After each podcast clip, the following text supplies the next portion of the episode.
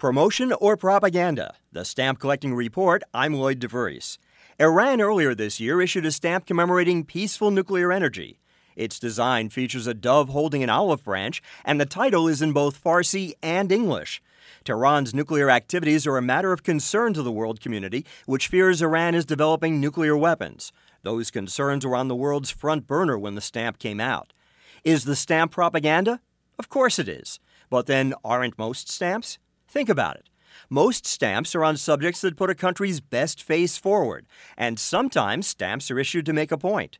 In fact, 50 years ago, the U.S. had a Champions of Liberty series that honored historical figures who had fought for independence in the Philippines, South America, Berlin, Eastern Europe, all hot spots in the Cold War. The U.S. even issued its own Atoms for Peace stamp in the mid 50s. It's all a matter of perspective. I'm Lloyd DeVries of the Virtual Stamp Club. For more about stamps and stamp collecting, visit virtualstampclub.com.